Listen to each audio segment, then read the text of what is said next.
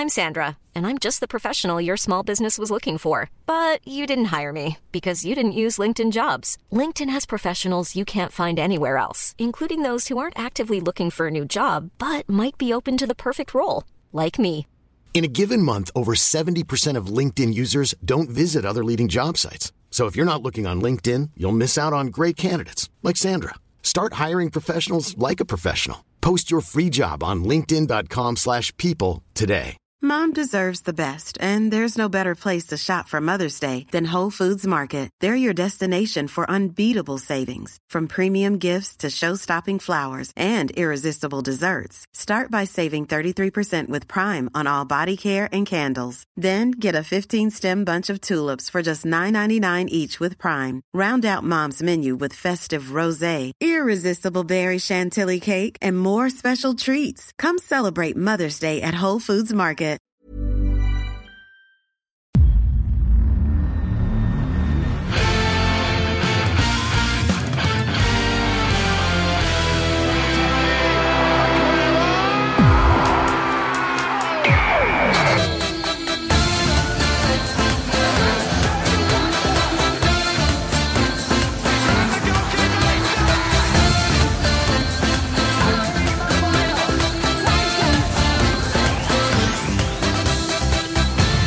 Då säger vi hjärtligt välkomna tillbaka till ett nytt avsnitt av Rule Britannia. Det är um, onsdag kväll den 18 oktober. Vi är uh, inne på de uh, sista skälvande timmarna här av ett uh, landslagsuppehåll och uh, ska alldeles strax blicka framåt mot en Premier League-helg som äntligen stundar igen. Och ehm, det är ju fantastiska matcher, fantastisk fotboll som väntar, men självfallet så går det inte i dessa tider riktigt att blicka framåt innan man tyvärr måste blicka tillbaka på de dagar som eh, varit och eh, framförallt den måndagskvällen som eh, utspelades i Bryssel. Vi, vi har ju med oss Pierre Hertin här idag för att framförallt snacka upp det London-derby som väntar på lördag. Men eh, som sagt, det går ju inte riktigt att eh, vända blad framåt här utan att kanske stanna vid allt det som hände i eh, måndags kväll. Jag vet ju förutom att du reser väldigt mycket på Arsenal, det brukar vi kunna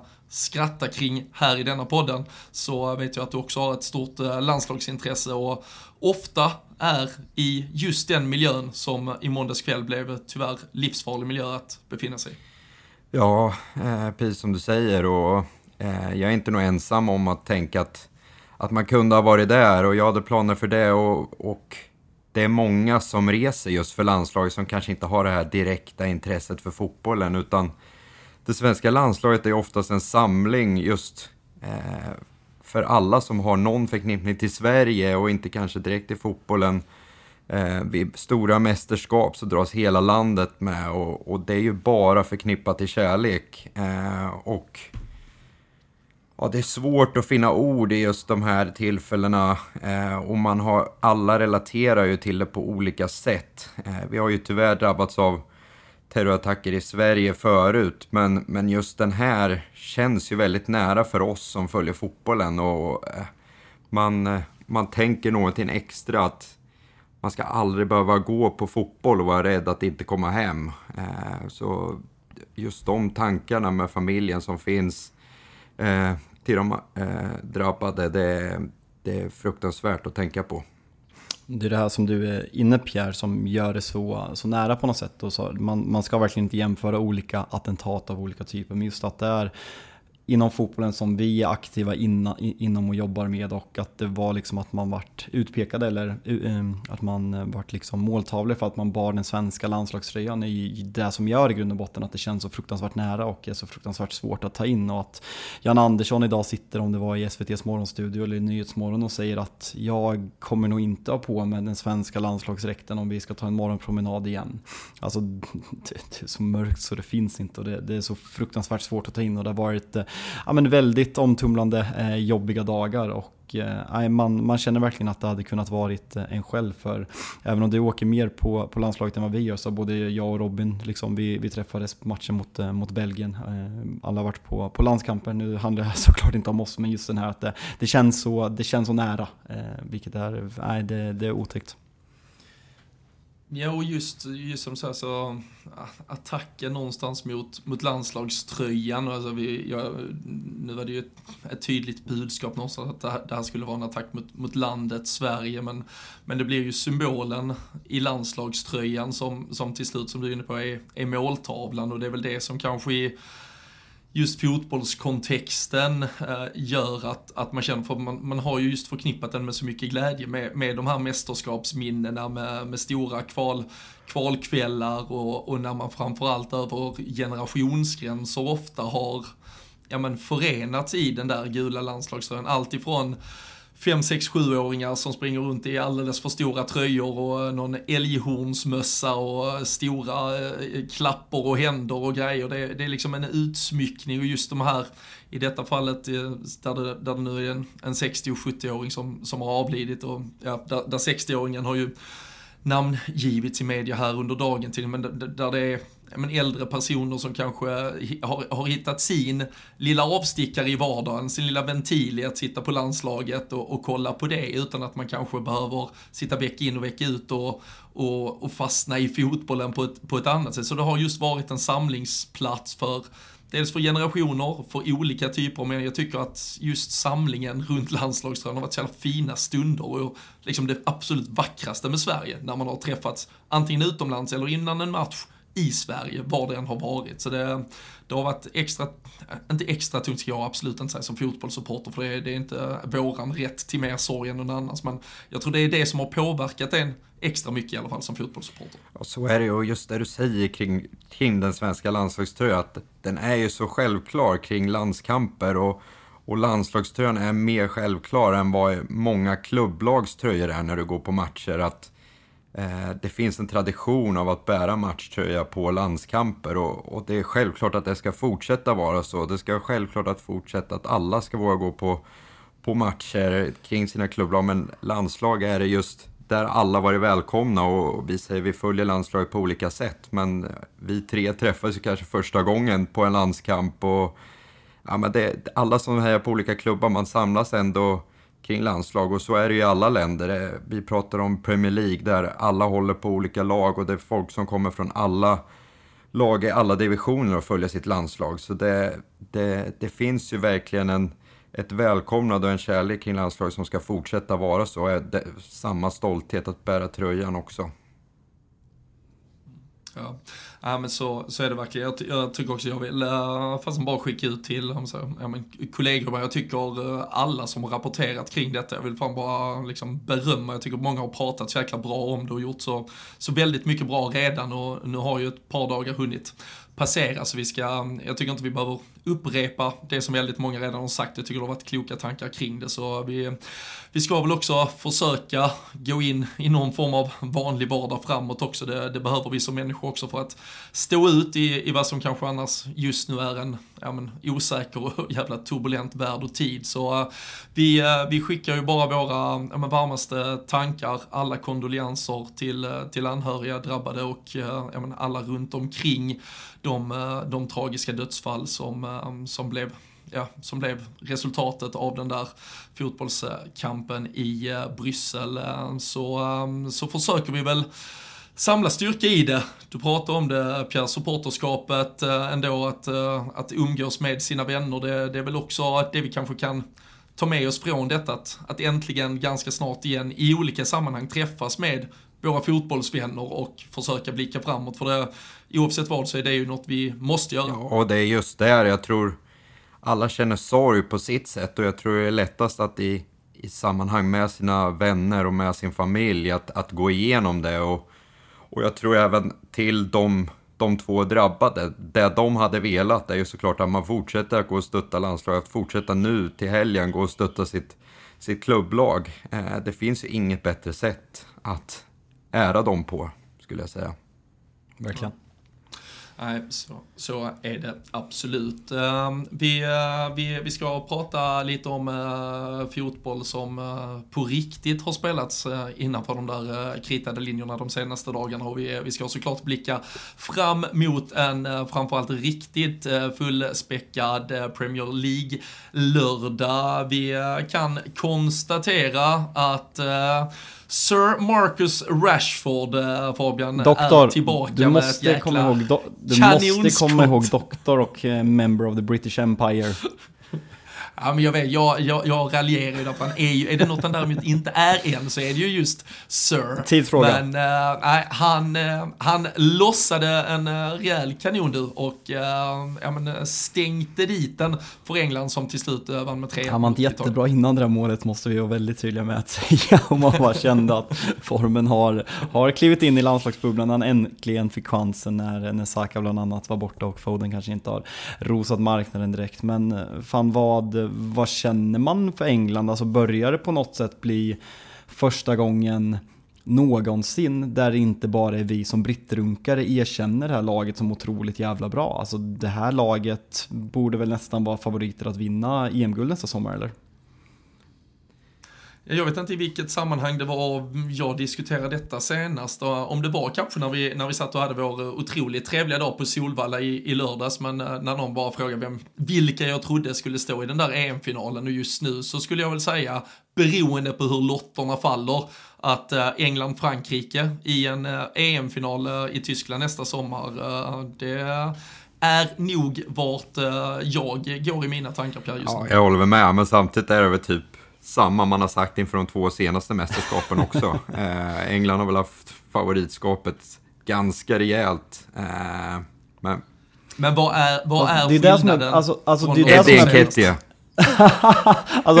som är, ja men Robin, det är det som är peak brittrunk och alltid varit liksom så här, fine. Förut hade man världsspelare liksom i Gerard, Lampard, Scholes på centrala mittfältet. Men tidigare år nu under Gareth Southgate har man liksom spelat en destruktiv fotboll. Det gör man till viss del nu också. Men att man har haft Declan Rice och Calvin Phillips. Nu liksom, Declan Rice tycker jag verkligen, även om vissa, vi hade Siavush Falai eh, i, i Tutolai Weekend som, ja men han fattade inte att han kunde kosta så mycket. Och jag liksom, han, hade han hetat Bastoni eller Barella eller något i den stilen så hade han ju klassats som en av världens bästa centrala mittfältare. Men nu heter han Declan Rice och kommer från England, så nu kommer han ju alltid få de där hånen med sig. Och sen kanske framförallt spelaren som spelar bredvid honom på det där centrala mittfältet. Det, det där tvåmanna centrala mittfältet är, det är inte många la, klubblag, landslag eller någonting som har ett bättre tvåmanna mittfält än vad Englands landslag har just nu.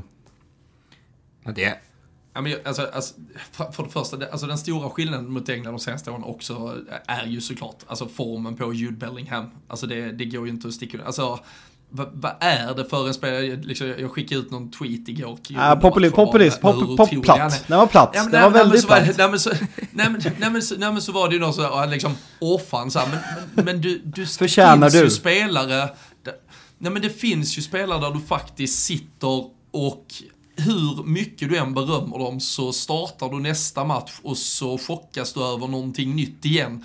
Alltså hans insats vid, vid, vid just Rashfords mål är ju, han, alltså det är ju den det, det, kombinerar någon form, den gamla mittfältsskolan med, med det absolut mest moderna som finns i fotbollsvärlden, där han först är nere och gör en ja, men helt brutal brytning som skickar både boll, spelare och vinner allting i ett läge där Italien håller på att etablera ett anfall för att sedan själv driva omställningen, själv sätta upp farten. Han är inne i boxen för att avsluta anfallet om den hjälpen skulle behövas. Så det är ju, Alltså när, när du pratar tvåvägsspelare så är ju detta med, med extra allt och, och, han ligger ju i det här engelska landslaget med tanke på hur Kane droppar ner så verkar han ju dessutom utnyttja den här skolningen han ser ut att få i Real under den här säsongen, där han kan ligga ännu längre fram i banan och avsluta anfall. Så det, ja, det, är, en, det, är, en sån, det, är, det är en sån urkraft och det är en sån otrolig fotbollsspelare. Så det, det det gör att England är du, något annat. Du får ju nästan in mig på den här anekdoten som eh, cynikern i mig tror är äh, lite, lite fejkad och lite så en efterkonstruktion. Men att han hade nummer 22 i, i Birmingham och äh, i Dortmund. För att hans tränare i ung ålder sa, du är ingen fyra, du är ingen åtta, du är ingen tia. Du är alltihopa och 4 plus 8 plus 10, 22. Ja, Ja, varför inte? Men- varför men- inte? Han är, han är en Men, 22 ja, han är verkligen. 22 Men visst är det så lite speciellt. Alltså, jag har typ inte tänkt på det så jävla mycket. Men att eh, Englands, eh, får ursäkta Saka, eh, Pierre, men Englands två just nu starkast lysande spelare och de två bästa spelarna. Eh, Premier League är mäktigare än någonsin, överlägsen än någonsin. Men de två bästa spelarna spelar utomlands. Och kanske framförallt Jude Bellingham. Man känner mer och mer när man får se honom så här. För jag, ingen av oss sitter väl och följer Real Madrid vecka ut och vecka in. Det är så jävla tråkigt att vi inte får se honom. Och man hoppas ju verkligen bara att han spelar. Han får, han får vara där fem år, sen får han komma, då han, då han 25. Det är helt sjukt. Men vi är väldigt glada att slippa se Harry Kane i Tottenham i alla fall. Ja, verkligen. verkligen. Ja, men han har vi sett nog av. Han, Och så- det, det räcker. Och, och, och, och glöm inte att Englands tredje bästa spelare är Fikayo Tomori som spelar i backlinjen i Milan också. Då, då. Och, och den fjärde bästa är skadad. Det är Tammy, Tammy Ladd. Ja. Men, eh, men jag vet, du och jag har ju diskuterat det, det för Fabian kring eh, startuppställning i England eh, och så vidare. Eh, Pierre, eh, hur, eh, hur hade du eh, tagit ut en engelsk eh, startelva om det var EM-final imorgon? Fan, den är svår på uppstuds alltså. Den är svår, men... Och sen är man ju lite färgad, men... Jag hade ju börjat med att byta, jag hade ju bytt målvakt till att börja med. Vad är status på, vad är status in, på? Ben White? Har han cancellerat ut sig under Southgate eller vad, vad är känslan där? Ja, det har väl att göra med VM-tiden Ja. känns som. Eh, och jag... Känner man Ben White rätt, eh, så med tanke på eh, hans intresse för fotboll verkar vara, så tror jag inte han har något emot att ta ledigt under landslagsuppehållen. Eh, uppehållen. En vår tids Asso Ekoto. Snart kommer porr, porrskådisryktena också.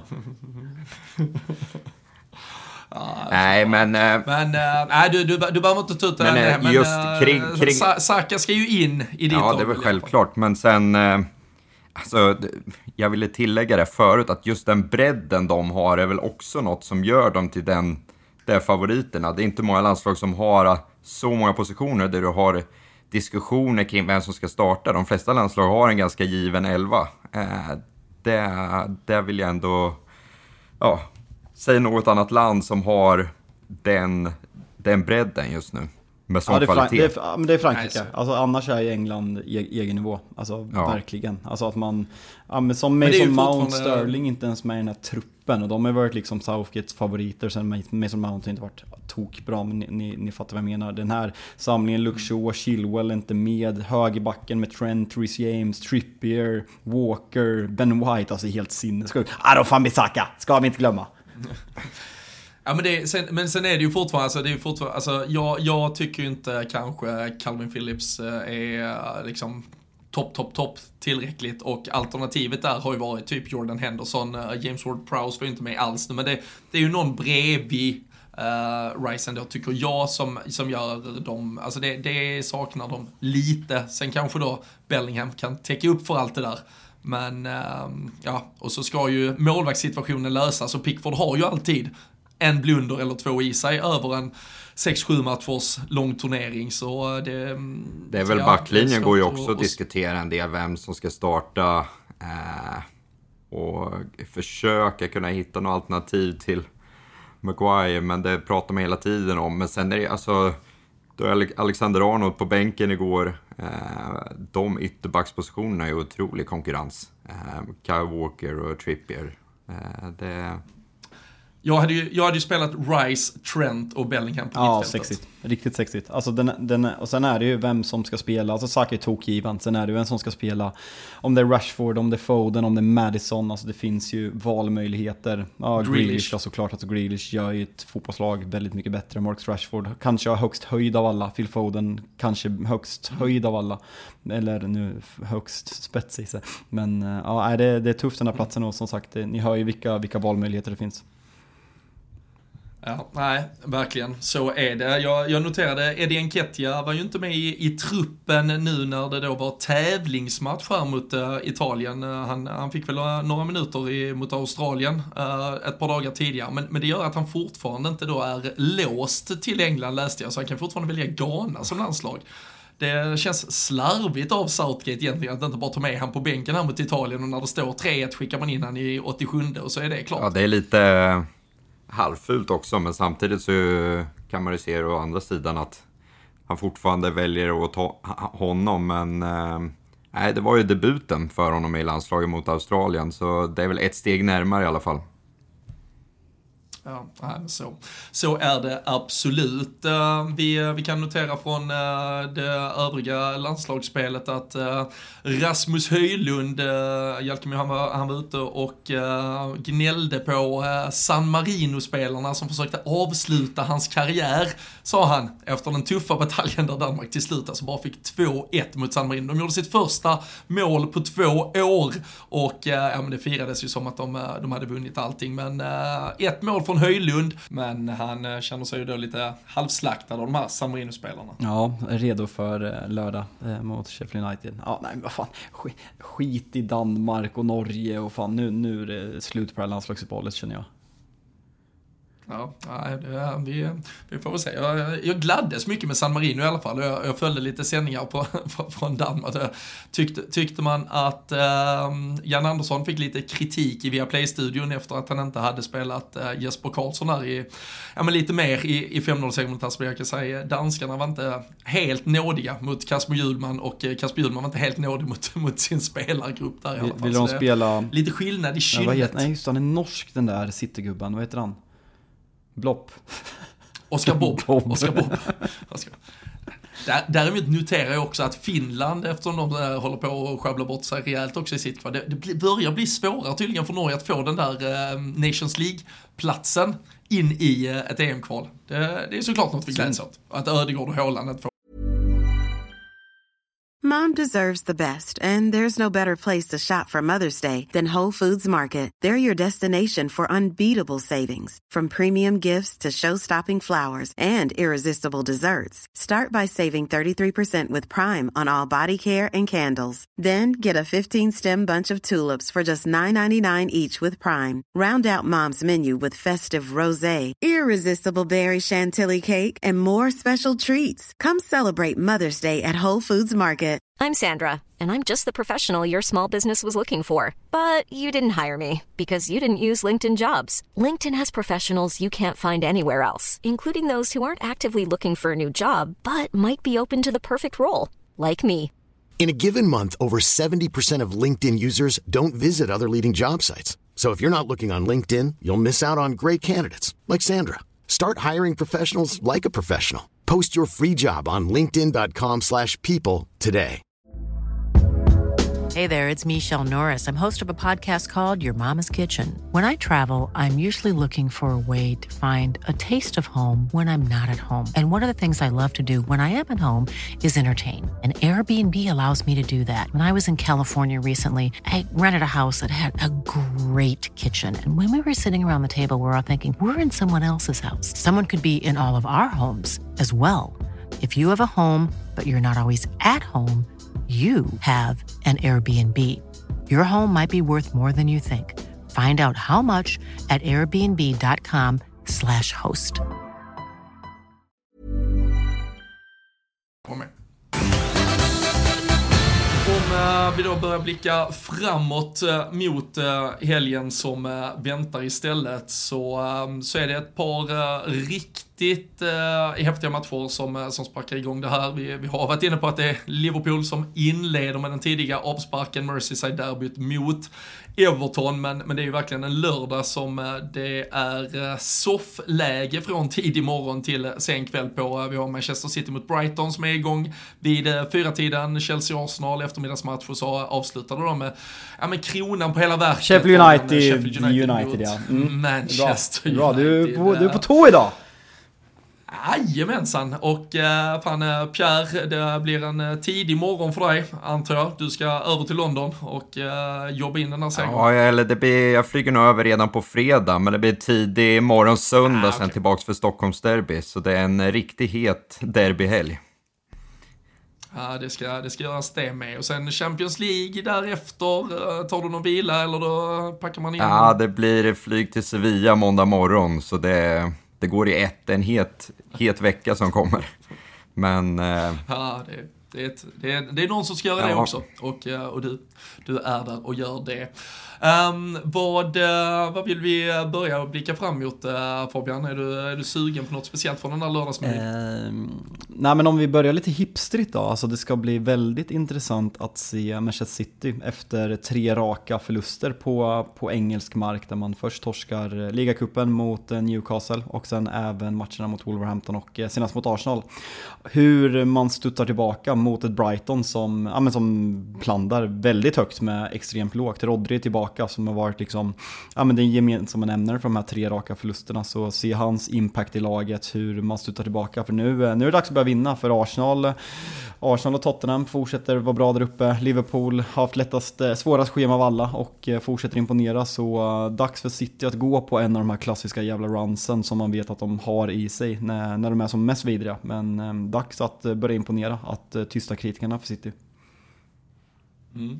Vi, eh, vi har ju inte pratat eh, med dig Pierre sedan eh, den där, för er del, underbara och förlösande 1-0-segern mot Manchester City. Och vi pratar väl inför det, liksom vikten, kanske den mentala spärren någonstans att uh, ja, men, ta klivet och lyckas besegra City och känna att man oavsett spelmässigt är på samma nivå eller inte också få, få med sig tre poäng från det. Hur, hur upplevde du City där? Och vi har ju vacklat lite fram och tillbaka kring huruvida de ja men, bara någonstans håller på att puttra igång eller om det finns någon form av mättnadsaspekt i det eller om de har inte rent taktiskt har, har fått saker och ting att funka. Vad, vad är din bild av City efter att du också upplevt dem på plats här senast mot Arsenal? Alltså till att börja med så var det inte den mest välspelade stormatchen. Det känns som många efteråt var ganska besvikna på, på just den fotbollen man fick se.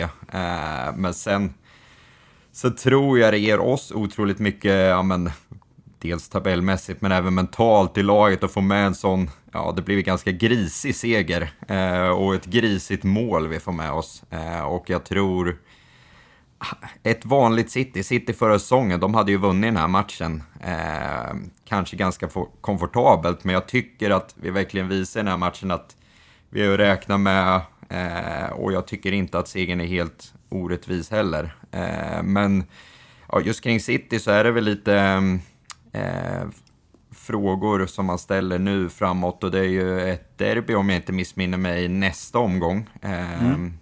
United och... Nej, återstår ju att se. Det skiljer ju bara två poäng fortfarande och vi är bara i oktober så man ska inte dra för stora växlar. Men eh, jag tror de hade räknat med någonting annat eh, mot vart de är nu. Men det jag tyckte var intressant med den här matchen, vi spelade in på Vissla eh, när ni slog, slog City och då blir det så här, lite man, man, man hinner inte lyssna på några analyser och man blir väldigt så här, ja, men, känslostyrd och säger det direkt man såg och man var ganska besviken på att det var en väldigt tråkig fotbollsmatch som neutral. Men om man tar lite och kollar förra säsongen, vad som i grund och botten avgjorde titelstriden, det var att City tajtade till deras defensiv. Att de började spela med fyra mittbackar, att de började spela ett mer fysiskt spel och började hålla nollor. Medan Arsenal, väldigt mycket beroende på att eh, William Saliba gick sönder, började, alltså man släppte in mer mål än vad man gjorde på hela säsongen. Så det kändes verkligen som att City var väldigt nöjda med krysset med Rodri avstängd, KDB borta och så vidare och så vidare. Medan Arsenal var ville visa att man har tuffat till sig och eh, du, du drog det här eh, att man eh, ja, men klassiska Patrice Evra-citatet från, eh, från 2010-talet, eller om det är 09, eh, pojkar mot män, att det kändes lite så när City och Arsenal skulle mötas och avgöras de här, de här två, tre matcherna i, i våras. Det kändes verkligen som att det hade hänt så fruktansvärt mycket med Arsenal, att man prioriterade defensiven på ett, på ett sätt man inte har gjort tidigare. Och sen tror jag att man hade tagit 0-0 eller 1-1 på, på förhand och sen vart det ju ett slumpmål nu, men eh, jag tror att den där, den där segern, fan vad viktig den kommer vara för Arsenal långsiktigt och veta att man kan slå det här Manchester City och att göra det på det här tunga sättet som man, som man hade svårt med att, eh, att matcha City med i, i våras. Ja, men också den, jag var på Etihad då i april när vi möttes och då kändes det som att vi är år bort från att kunna ens tävla med City. Eh, mm. Eh, och sen, sen står vi här ett halvår senare och har slagit dem så, nej, det kan hända mycket. Sen så vet man inte om det har med mättnad i City att göra. De saknar lite spelare. Vi saknar spelare då också, tycker jag inte man ska glömma. Eh, Saka spelar inte till exempel. Och, Martinelli kom in till andra. Partey spelar väl den matchen eh, om han är skadefri, om ni ska sätta in bästa laget. Tror ja, jag i alla fall. Jo, det, exakt. Så det, så det jag tycker det har varit lite snack efteråt som mer har varit om vilka spelare City saknar, men eh, jag tycker det är ganska jag, jag jämlikt från båda ja. Eh, det var jag bland annat. ja, det var Fabian som gick först. Fick man skit för, men det, det, det tar jag. Det, det verkar ju eh, däremot kanske om man ska försöka tyda lite, eh, alltså Pepe är ju alltid kryptisk i, i uttalanden, men äh, verkar det kanske som att äh, Kevin De Bruyne snart är tillbaka, kanske inte redan på lördag, varför ni får känsla kring när han pratar om det. Det verkar ju som att han ja, börjar flagga upp för att han snart kan vara tillbaka i höst. Hur, hur, alltså, hur viktigt skulle det vara för Manchester City? Det är klart det är otroligt, men samtidigt också kanske en spelare som numera inte är i hundraprocentigt fysiskt lag alltid kanske är lite inkörsport för, för honom också när han väl ska in i det här laget. Så det är väl inte så att det finns massa quick fixes för Manchester City heller. Det är ju inte kanske så att Rodri såklart kommer in i detta, men, men det känns ju kanske snarare som att City måste få lite mer ordning på spelet generellt. Det är inte bara att en, två spelare ska in i elvan och så kommer det lösa sig direkt, eller? Nej, men sen är det väl också en viss Håland på topp som saknar eh, De Bruyne. Jag vet inte hur statistiken är totalt sett, men hur många av hans mål som De Bruyne brukar assist, assistera till är ju eh, lite avsaknad. Men han går väl han går väl ett antal matcher utan mål, Håland. Eh, så jag tror han, i alla fall i ligan. Eh, men han, han skulle väl gärna se De Bruyne komma tillbaka ganska snart. Eh, sen så vet jag inte, vi har, jag tror vi har nämnt det tidigare, men relationen mellan De Bruyne och Pep har ju inte alltid sett självklar ut eh, officiellt under matcher och eh, i efterspel kring matcher. Men eh, det betyder väl minimalt med tanke på vilken bra spelare han är. Ja, nej, men så. så. Så är det ju såklart fallet. Eh, Brighton eh, har vi ju eh, däremot uppat lite till och från här. Vi, vi har ju vetat och sett vilka höjder de har i sig Fabian. Sen, sen är det alltid någon genomklappning här och där. åka till Etihad efter landslagsuppehållet och försöka prestera i det Brighton som som, som går för det, eller finns risken här att vi får någon uh, Aston Villa-variant där de uh, kollapsar uh, fullständigt.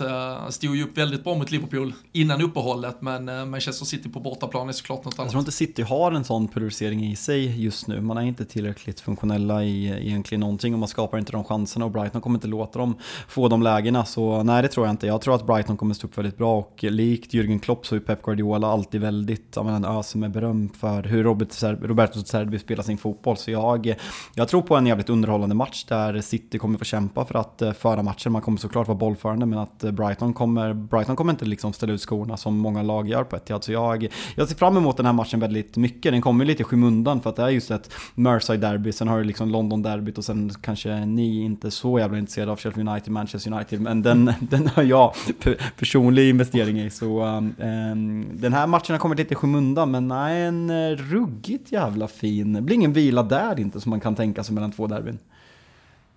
Nej, jag, jag lyssnade på en Off Offsides eh, podcast här i morse och de, de pratade ju om att Rickard Norling tydligen har skaffat sig ett litet, ja men någon form av liten uh, så här, uh, ja men extra, en liten tränargrupp, de är fyra, fyra stycken tränare, han avslöjar inte vilka, men de sitter ju och analyserar, de sitter, nej det verkar inte vara det, om, om någon sitter på inside vilket det var, men de sa ju, då sitter de alltså, ja men lite så här, har små trevliga teamsmöten och analyserar olika ledarstilar och då var det ju just Pep Guardiola mot Roberto Di Serbi här i detta fallet. Sen var det också Mikel Arteta och Xabi Alonso som vi också har nämnt för uh, hur bra han gör det i uh, Leverkusen. Men där har man ju ett gäng så ta rygg på Norling i helgen, uh, Jalkemo, och sitta och analysera City Brighton tillsammans med honom. Det känns ska, som en riktigt fin... Jag ska ha hacka in mig på deras teammöte och sitta och bidra med olika spaningar.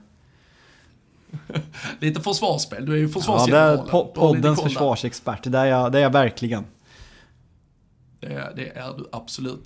Um, först ut uh, annars uh, den här lördagen uh, som jag har varit inne på, eh, uh, Merseyside Derby, Liverpool mot Everton. Ett Liverpool som av allt att döma inga bekräftade uppgifter här och nu men får klara sig utan Andy Robertson och lär få göra det eh, kanske ganska länge. Paul Joyce eh, som rapporterar eh, ofta nära laget flaggar upp för att det kan vara allt upp till 4-5 månader han är borta och då behöver ju Liverpool formera om lite där. Men vi, vi fick väl inte Alltså, som Liverpool-supporter är jag ju såklart eh, alltid lite nervös inför ett derby, men eh, om vi lyssnar på Per som var med oss i, eh, i senaste avsnittet Fabian, så, så verkar det inte som att Everton-lägret var, var jätteinställda på att det skulle bli ett stentufft derby på lördag. Nej, jag måste passa på att rekommendera för er som inte har lyssnat på det. Det var väldigt, väldigt kul att ha med Per som, och väldigt tidlöst avsnitt där vi snackar situation i Everton. Så det rekommenderar jag att ni, att ni lyssnar på om ni inte har hunnit med det än. Och ja, men som du säger, alltså jag kommer ihåg liksom när, när Everton var bra under David Moyes och även lite senare så kunde det vara underhållande derbyn för det smällde så jävla mycket. Det var röda kort. Jag kommer ihåg någon som du säkert inte tyckte var rätt när, eh, när Kyrgiako, nej heter han Kyrgiakos? Ja? Känd som... Kyrgiakos, absolut. Nära på att blanda ihop honom. Nära på att blanda ihop honom med tennisspelaren Kyrgios. Kände jag där ett tag. Men... Eh, mm. Ja, men när, när, Känns som de kan ha samma lynne han, vid sidan han kommer, in, han, han kommer in och stämplar Fellaini kommer in stenhårt men Kyrgiakos kommer in och stämplar honom och får rött kort. Alltså där pikar någonstans Mercer derbyt. Se, men så här, för er, liksom, sen, sen avgörandet, er guldsäsong när, eh, när Origi nickar in den, när Jordan Pickford är Jordan Pickford. Men svårt att liksom, senaste åren när det har blivit sån fruktansvärd klasskillnad, när ni har blivit bättre och Everton har blivit sämre, så har det nästan blivit ett ganska, ja, men ett ganska ointressant derby som, eh, som neutral. Eh, tyvärr alltså. Men du säger att du blir nervös Robin. Är, är du genuint nervös fortfarande In, då, efter de här. Och nej, inte he hemma är det ju också nu i helgen och sen 10 poängs skillnad ja. är det väl något i tabellen och ja, just nu är det ju en enorm skillnad. Everton är ju verkligen på sin botten.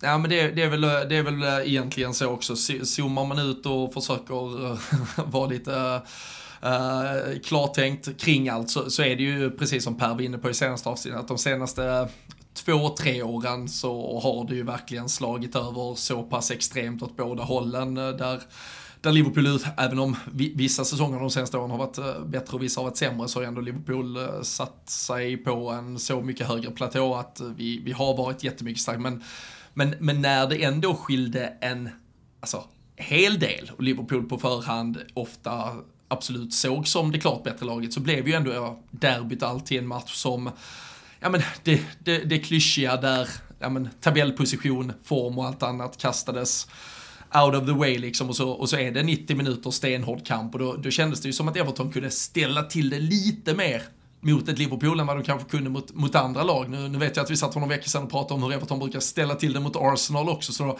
de har väl varit ett lag som generellt har kunnat ställa till det mot på pappret bättre lag, men, men det är klart att som styrkeförhållandena ser ut nu så ska ju Liverpool gå in och göra det till en ganska ensidig historia. Men är inte det här derbyt typ ansiktet utåt för den moderna fotbollen? Alltså om vi pratar rivalitet, alltså kollar man förr i tiden då var det liksom, det var profiler, det var liksom Tim Cale-typer, det var, det var Fellaini, det var Arteta som ett psykfall, det var ja men Julian Lescott, alltså den tiden, Jamie Carragher, Steven Gerrard, alltså vad fan finns det nu? Liksom ska Onana ta kampen, ska James Tarkovsky, Pickford stå och se ut som ett, jag vet inte vad, och gapa åt folk. Alltså, samma sak med Liverpool, alltså sen Henderson, har lämnat, Robertson skadad, alltså det, det finns ju inga profiler, alltså så här hetsmässigt som kan bygga upp de här derbyna. Och det är samma i Manchester-derbyt, alltså vad, vad, vad fan finns det för något? Och det är det som är så fruktansvärt tråkigt och det är det som gör att som neutral att derbyn på samma sätt blir inte vad derbyn kanske var för 10-15 år sedan. Slutar med att jag pratar om att det var bättre förr igen, väldigt modern man i, i mig idag. Fabian 60-talisten. Jajamensan. Det är med Jajamensan. Sista året men det, men det... att gå igenom Stanley Park också för supportrarna. Eh, nu sista på Anfield och sen sista Exakt. på Goodison i vår då. Ja, vi får väl se där när vi också, återigen när vi lyssnade till, till Per, han, han var väl lite mer inne på att uh, mycket väl kunde bli lite förseningar på det där bygget uh, och inte var helt klart. Vi, vi har en situation på, på Anfield där dessvärre då väldigt många står utan biljett som folk som trodde de hade biljett till, till lördagens match som, som står utan. Eh, det, det byggs ju om den övre eh, etagen på kortsidan eh, mitt emot The Cop på Anfield Road End så att säga. Och den skulle ju öppna till det, det här mötet nu på lördag men försenat fram till årsskiftet minns. det är ju många, vad är det, fyra, fem hemmamatcher som skulle varit här kvar i höst där biljetter är indragna. Så det är ju ett, ett jävla, en jävla start på det också. Gällande, gällande arenor så har The Athletic skrivit en, en lång text där de rankar de bästa arenorna i Premier League. Och jag kan meddela att era arenor kom på femte och fjärde plats.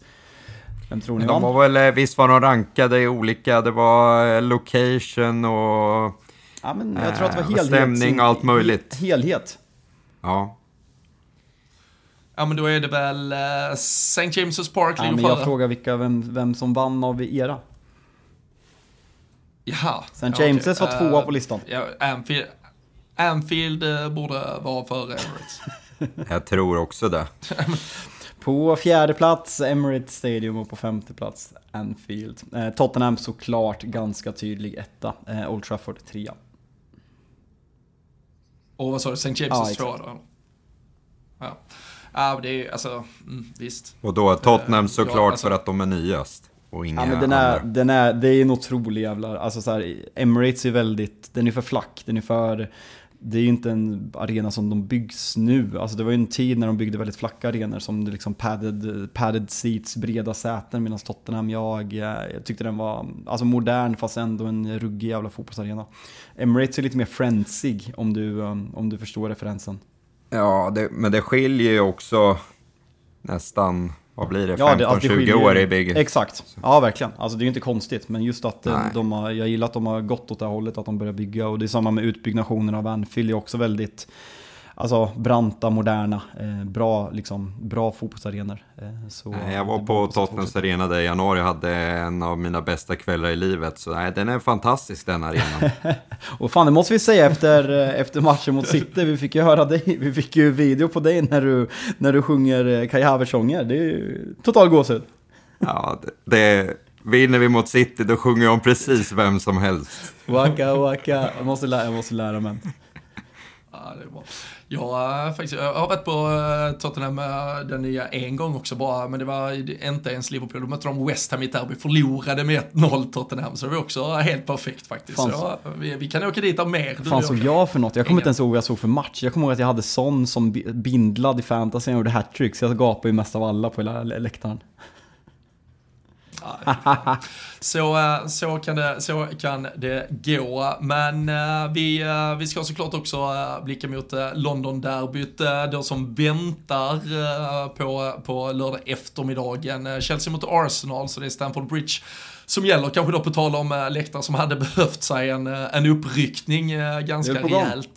Det, Ja, och eh, det ska ju spenderas en hel del. Har, har förresten, har Gary Neville skickat in hela kravlistan till United nu hur Old Trafford ska byggas om och allting? Det, han, är, han är tydlig där. hur han Ja, vi, får, vi får börja följa Gary på LinkedIn så kommer han uppdatera där och skriva, skriva eh, författa öppna brev till eh, Jim Ratcliffe. Ja, det är helt rätt det. Men, eh, men Chelsea, ett av lagen som eh, alltså såklart eh, ur en tabellposition har haft en jäkligt tuff säsongsinledning. Men där med lite inblick från spelexpert Olen Klint som var med oss för någon vecka sedan så, så fick vi ändå veta att XG-siffrorna faktiskt har sett bättre ut. Man har vunnit, det var väl till, till och med alla matcher tror jag på, på XG egentligen vad fasen nu det egentligen betyder. Så äh, Mudryk hittade målet med Ukraina här i går förrgår också och eh, nu eh, kanske han kommer tillbaka och hunts you down eh, efter att ni inte fick honom eh, förra januari. Är du, eh, är du rädd för eh, Chelsea eh, nu efter att de tog ett par eh, segrar inför uppehållet, kanske börjar värva igång lite eller eh, känner du att ni, eh, ni åker dit och är storfavoriter? på pappret ska vi vara favoriter, men jag tycker just sådär med att, att de har varvat upp och man tittar tabelläget. Vi pratar om att City har tre raka förluster på engelsk mark. Eh, Chelsea kommer från tre raka segrar. Eh, och de är ju bara på engelsk mark eh, för den delen, men eh, eh jag tror eh, absolut man ska ha respekt för dem och jag har sen tidigare respekt för Pochettino som tränare. Eh, så jag tror får han ihop det så, så är de ju verkligen att räkna med. Och det kanske också är till deras fördel att det har varit ett landslagsuppehåll. Eh, jag tror inte jag eller någon annan var så positiv efter 1-0 mot City att behöva ta en paus och spelarna säkert eh, heller för den delen. Eh, så nej, jag är väldigt kluven kring helgen och tycker verkligen det är 50-50, även om det är såklart vi har styrka och kommer från, från en bra trend vi med. Mm. Vad, är, vad är status eh, Saka inför eh, lördag? Det är väldigt Man har inte hört så mycket. Han åkte ju då till St. George Park efter City-matchen. Man tänkte... För det kom ju även ut inför City-matchen att han var kallad till engelska landslaget. Alla tog för givet att han skulle spela och så var det ju att Arteta mörkade det och så vidare. Eh, men eh, sen har man inte hört så mycket och det är även med Trossard som gick ut i paus. Eh, så det... Saliba då, vad är så? Så är det bara en liten... Saliba hade ju med stortå någonting. Så det... han, han, han spelar ju 100%. Han, ja, för han har, tyd, han har spelat på ja, men, spruta eller någonting liknande under en tid nu med tån. Så det är väl bara positivt att han slapp vara med Frankrike. Får jag säga vad jag tror så tror jag alla tre är speldugliga med tanke på att de har fått den här tiden nu att vila. Men jag är ingen läkare heller för den delen och så lite som det har stått. Men det är väl presskonferens imorgon eller fredag så får man väl klarhet i det. Eller bli... för den delen så kanske man inte får så mycket klarhet nu längre.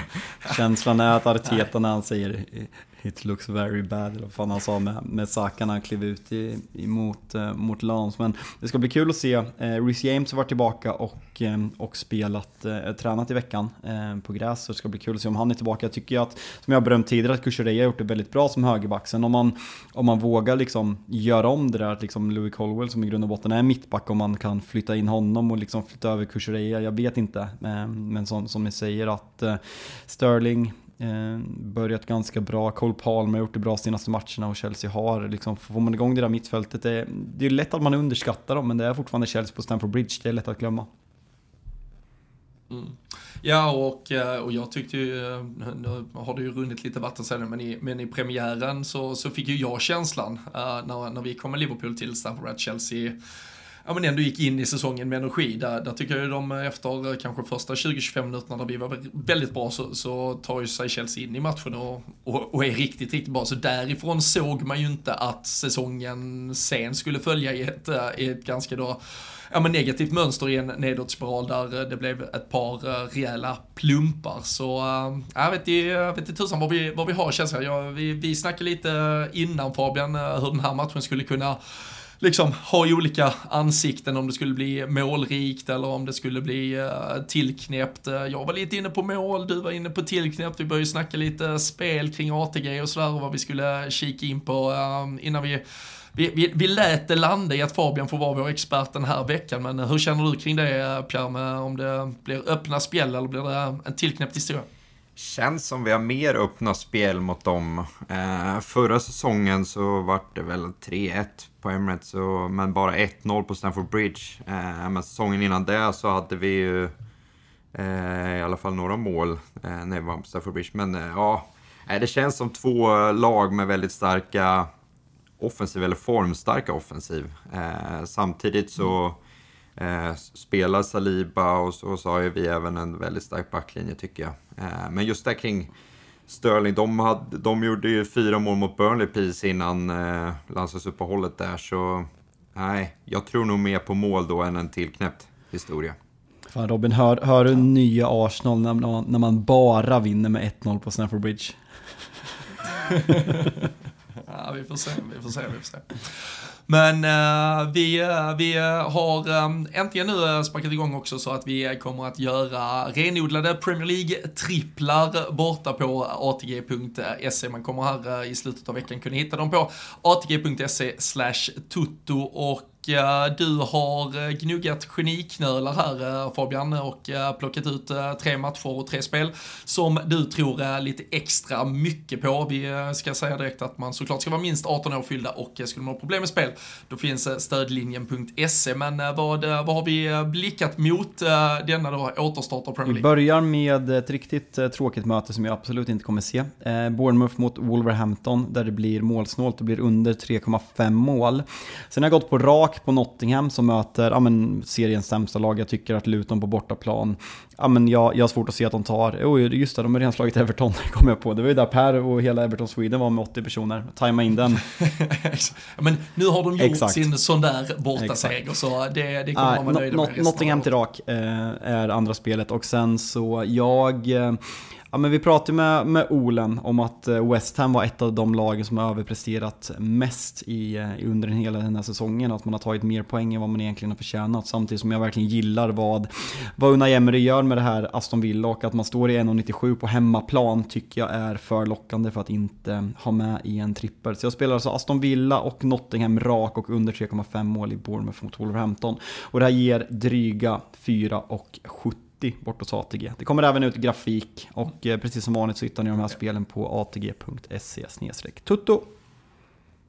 Yes, och äh, ska ju sägas där också att äh, oddsen är rörliga äh, och äh, sätts ju utifrån marknaden när man väl lägger sitt äh, spel. Men, äh, men jag just på tal om XG-siffror, jag så i, äh, det var Premier League som skickade ut någon sån hur tabellen hade sett ut äh, baserat på XG. Det var Bournemouth och, och Wolverhampton var väldigt långt ner i den där tabellen. Så äh, det, det kan nog bli ganska målsnålt. Men äh, fan Fabian, äh, lördagsavslutningen äh, är ju Sheffield United äh, mot äh, Eh, ditt älskade Manchester United och eh, ni behöver väl börja fylla på segerkontot rejält här nu och rida på vågen från eh, det ni fick med in i uppehållet. Men äh, fan, det, ja, det ska väl, alltså om du försöker göra, problematisera att jag känner någon rädsla mot Robert, ett Det är mycket Everton United ska göra. derby. Mycket. Vi skulle vara Men- bättre mot Burnley också, vi är totalt utspelade. Ja, men jag, alltså, jag synar ju nästan till och med dig på att Luton är ligans sämsta lag med att Sheffield United kanske fan är sämre. Så här ska det ju bli eh, 4-0 United. Det var kul förresten när, när, när Pierre kom när, när United gjorde den här vändningen eh, senast mot Brentford att han, han messade och frågade om vi dricker öl någonstans. Och då, då ligger United under typ i 85 minuten. Jag bara, ja vi, ja, vi, vi är där, det är bara att komma. Kommer han in, 2-1, eufori. Kom förbi på gravöl, ja det gör jag så gärna. Tyvärr Nej, nej, blev men- det segerbira. Ja, nej, men den, den, den, den var så fin. Nej, men något att bygga vidare på, få se hur man gör om det är några, några tillbaka från skador. Bruno Fernandes fortsätter leverera. Såg någon statistik nu på att han typ har gjort flest, det kanske är Haaland etta, men typ så näst flest poäng i hela Europa om man räknar med landslag och klubblag eh, 2023. Vilket är helt otroligt att han fortsätter leverera sådana siffror. Sen kan man problematisera Bruno Fernandes spel i, i sig, att han liksom vill slå för avgörande bollar hela tiden, men att han fortsätter leverera de siffrorna är otroligt. Men annars, Rashford behöver ju komma igång. Ska bli intressant att se om Anthony tar tillbaka platsen till höger och hur man gör. Men nej, som sagt, Sheffield United är så fruktansvärt dåliga. Där måste United vinna. För sen, sen väntar en viktig Champions League-match eh, mot eh, Galatasaray följt av derbyt nästa, nästa helg. Ja, och jag såg, eh, jag såg väl också Casemiro med, med 90 minuter, tror jag, för Brasilien här i natt. Natten mellan tisdag och onsdag. Och så vet vi att det är lite resor hem från de sydamerikanska spelarna.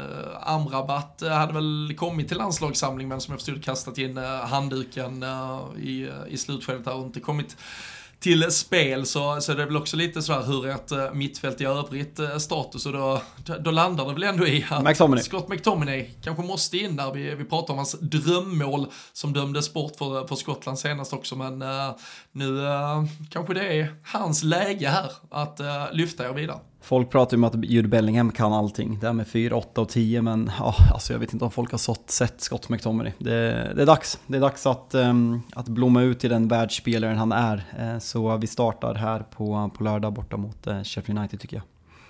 Är det, inte, är det inte lite, jag tycker man mest har pratat om krisen i United än, på ett större sätt än man har gjort i Chelsea och ändå är United en poäng före. Det är ju för att folk, alltså så ingen bryr sig om Chelsea. Alltså det är United, världens största klubb. Alltså, nej, alltså det låter att jag är raljant, men det, det är ju alltså det, det är anledningen att United, United bidrar med klick, alltså det, det har liksom dramat vid, vid sidan av med dokusåpa-saker, med, liksom med, med, med alla saker Ja, utanför fotbollen och med ägandeskap och eh, Anthony med Greenwood med Sancho, så det är ju allt sånt. Plus att United genererar så mycket mer klick, så det är en kombination av allting skulle jag säga. Ja, men det, är väl framför, det är väl framförallt också att eh, man inför säsongen säsongen eh, hade snarare förut eller liksom diskuterade kring ett Manchester United som la en grund under Ten Hag förra säsongen och nu skulle ta de där kliven och verkligen på allvar utmana i toppen medan Chelsea till trots för att det har spenderats alla de miljarder det har gjort så var det ju fortfarande ett uh, fan tusenbitars pussel som bara var utkastad på Pochettinos bord och så skulle han börja lägga ihop det. Så det, det ger väl Chelsea lite mer tid att, att försöka få ordning på saker och ting. Men, eh, men det är ju klart att resultatmässigt och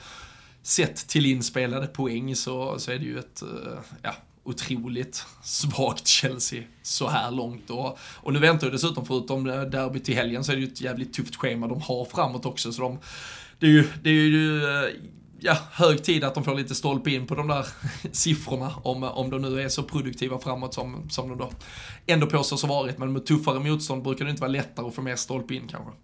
Nej, förhoppningsvis inte nu i helgen, men är det är en svag spaning kanske, men jag tycker på pappret att Chelsea har ett bättre lag och en bättre tränare. Men eh, återstår att se. Det är väl de två som kan slåss där om vem som hamnar på övre halvan förhoppningsvis. Ja, ja. I, den, i, i, i, den, I den då eh, anpassade XG-tabellen, så att United trillar ner från tionde plats till elfte plats längtar, istället. längtar redan till nästa landslagsuppehåll. Ja.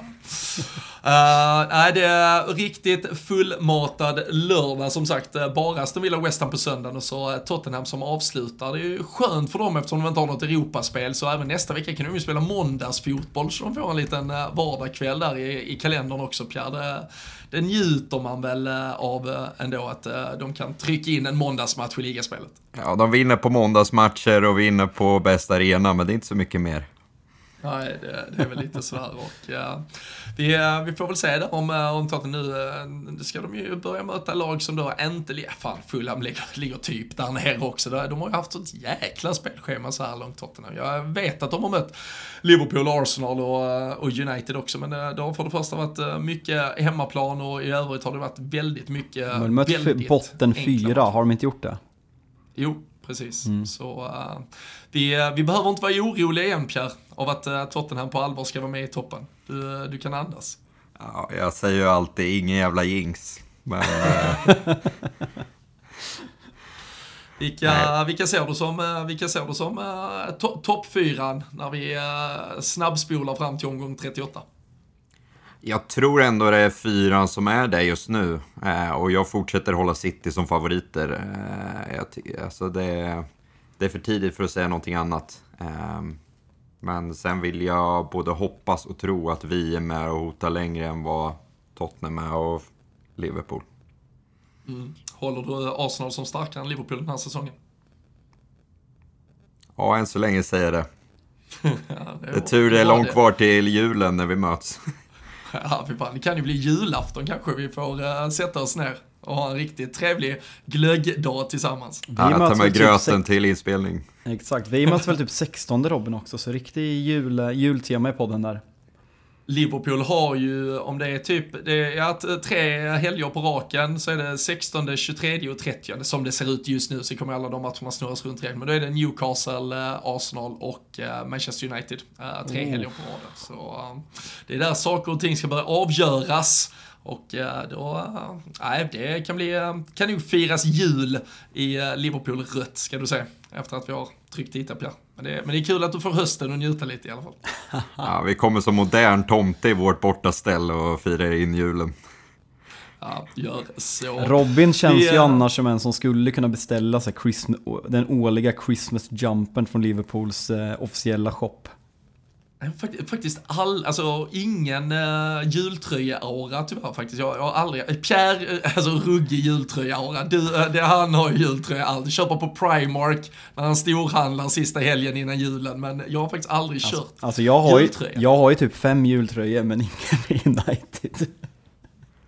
Det är ju otroligt mörkt faktiskt. Nej, jag saknar en Arsenal med, så det kanske är löfte till oss alla att införskaffa till denna jul. Så. Sen går vi ut och, Men de brukar, ha, de brukar sälja ut fort. Det är poppis i England med dem. Ja, vi kanske får ha den som, eh, den som eh, ligger, eh, laget som ligger högst på julafton får, får fira ja. i, i, sin tröja. De andra får snällt titta på. Då länge jag inte blir jag alltså. Då, då, sparar du snabbt in 600 spänn där Algemo. Ja, nej, de, de, andra får ju betala. Det blir jag som får betala skiten. Ja, men det är bra. Ja, okej. Okay. Ja, men det, det är perfekt. Det, ja. det kör vi på. Det, ja. blir, det blir jul i jultröja om eh, Liverpool ligger före Arsenal när vi ska Och United. dela ut julklappar. Ja, vad fan! Alltså min klubb har blivit ett skämt. Alltså vad fan har hänt? Jag såg en, en, en United podcast som heter No Question About That Podcast. De, de har börjat trycka en tröja där det liksom är på en bild på Fergie på, på, på fronten. Det stod, det stod eh, He ruined my childhood. Ska beställa en sån till dig Robin. Ja, men det kan du göra. Den, eh, den hade jag burit med lite, eh, kanske deprimerande stolthet. Eh, om, om man nu kan vara både deprimerad och stolt på, på samma gång. Men det, det fixar vi. vi. Vi ska nog lösa några bra tröjor. Vi ska nog få en, få en härlig jul längre fram. Men först och främst så blickar vi fram emot att Premier League äntligen är till Tillbaka här till helgen. Det sparkar som sagt igång med Merseyside-derbyt på lördag 13.30. Vi kommer att sitta och göra Tutto Live Weekend mellan 11 och 13. Då, då lär vi snacka upp den här fotbollslördagen ännu mer, både med engelska tankar och eh, såklart blicka i övrigt på den internationella bollen. Så då kan man vara med oss på YouTube. Eh, Tutela Weekend är bara att söka upp så kör vi 11 till 13 på lördag och så övergår det i en otrolig eh, Premier League-lördag och nu till inför helgen så kommer såklart också spelsurret Olen tillbaka. Det är ju samma poddflöde där ni får Rule Britannia två gånger i veckan. Så kommer spelsur Olen på fredag och Tutla Weekend. Ifall man inte kan se det live på lördag så kan man ju lyssna in eh, poddversionen sen efter. Så eh, nu, eh, nu är det full fart igen med klubblagsfotboll den närmsta månaden och ja, men sen litet, litet landslagsuppehåll innan vi växlar upp ytterligare med vinterbollen. Så det, nu, nu känns det verkligen som att vi har mycket Premier League att tugga i oss den kommande tiden. Vi, uh, vi önskar dig en uh, härlig resa, uh, Pierre.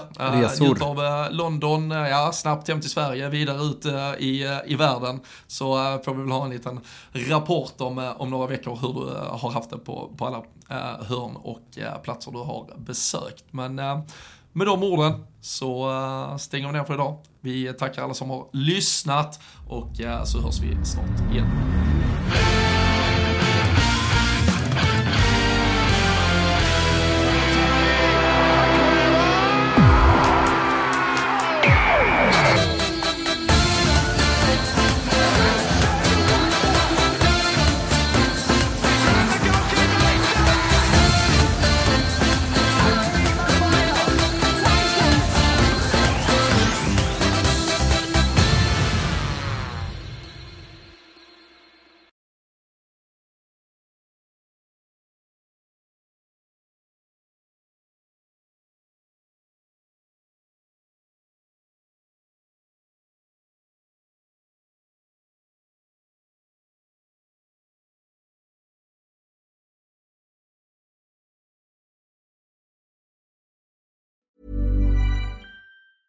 Mom deserves the best, and there's no better place to shop for Mother's Day than Whole Foods Market. They're your destination for unbeatable savings, from premium gifts to show-stopping flowers and irresistible desserts. Start by saving 33% with Prime on all body care and candles. Then get a 15-stem bunch of tulips for just $9.99 each with Prime. Round out Mom's menu with festive rosé, irresistible berry chantilly cake, and more special treats. Come celebrate Mother's Day at Whole Foods Market. Mom deserves the best, and there's no better place to shop for Mother's Day than Whole Foods Market. They're your destination for unbeatable savings, from premium gifts to show-stopping flowers and irresistible desserts. Start by saving 33% with Prime on all body care and candles. Then get a 15-stem bunch of tulips for just $9.99 each with Prime. Round out Mom's menu with festive rosé, irresistible berry chantilly cake, and more special treats. Come celebrate Mother's Day at Whole Foods Market. Target.